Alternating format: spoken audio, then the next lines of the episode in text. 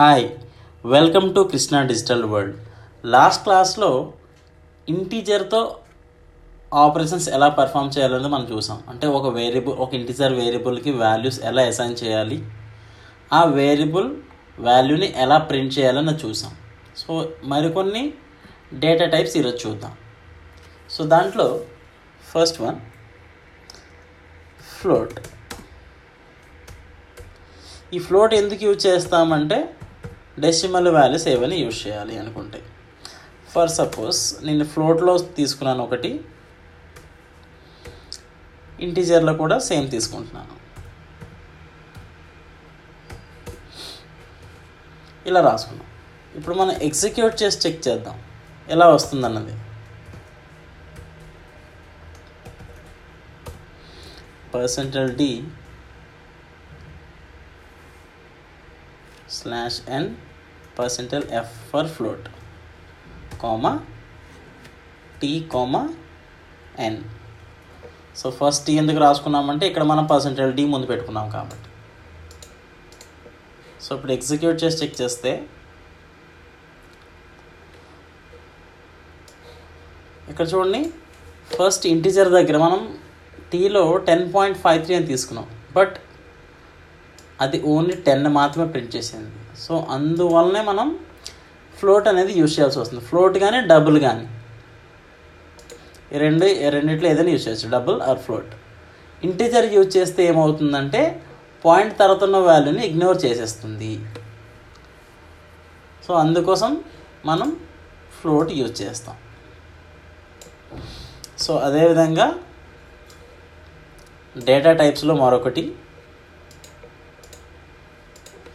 Character so దీనికి మనం char అని రాసుకుంటాం. Char some ch equal to numbers వరకు ఏంటంటే డైరెక్ట్గా మనం రాసేస్తాం. బట్ క్యారెక్టర్కి వచ్చేసరికి ఏంటంటే ఇలా రాసుకోవాలి. సింగిల్ కోడ్స్తో అసైన్ చేయాలి.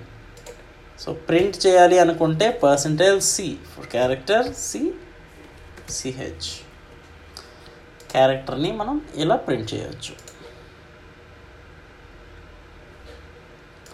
ఓన్లీ ఒక ఆల్ఫబెట్ మాత్రమే అవుతుంది.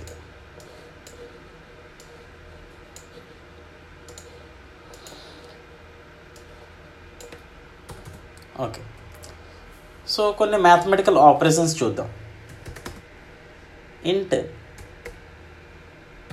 ఎం ఒక వాల్యూ తీసుకున్నాం ఎన్ ఒక వాల్యూ తీసుకున్నాం. ఇక్కడ ఎం అండ్ ఎన్ రెండు ఇంటిజర్ టైపే కాబట్టి నేను డైరెక్ట్గా ఇలా ఒకదానికే సింగిల్గా ఇంటి పెట్టి కామాల్సోతో సపరేట్ చేసుకుని సపరేట్గా రాసుకున్నాను. ఒకవేళ డిఫరెంట్ డేటా టైప్ అనుకోండి మనం కంపల్సరీ న్యూ వేరియబుల్ న్యూ వేరియబుల్తో పాటు న్యూ డేటా టైప్ కూడా రాసుకోవాలి. ఒకే దాంట్లో కామా పెట్టి రాయడం కావద్దు. ఇక్కడ ఎం అండ్ ఎన్ రెండు ఇంటీజర్ టైపే కాబట్టి కామన్గా మనం ఇలా రాసుకుంటాం. ఓకే సో దీన్ని మనం సమ్ సమ్ చేయాలి అనుకుంటే addition print f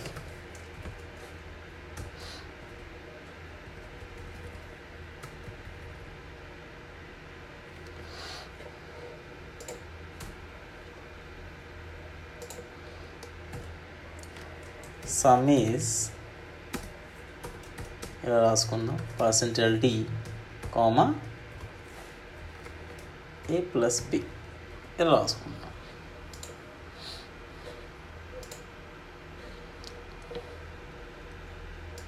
sorry. M plus N కదా మనం తీసుకున్నది. ఎం ప్లస్ ఎన్ సో ఇక్కడ మనం ఏ వేరియబుల్స్ అయితే ఇది తీసుకున్నామో అవే వేరియబుల్ నేమ్స్ ఇక్కడ మనం రాయాలి.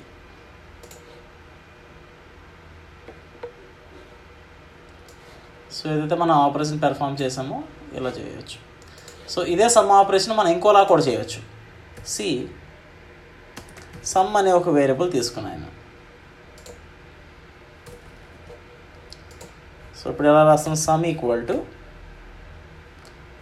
m plus n సపరేట్గా ఇంకో ప్రింట్ స్టేట్మెంట్ రాస్తున్నాను నేను.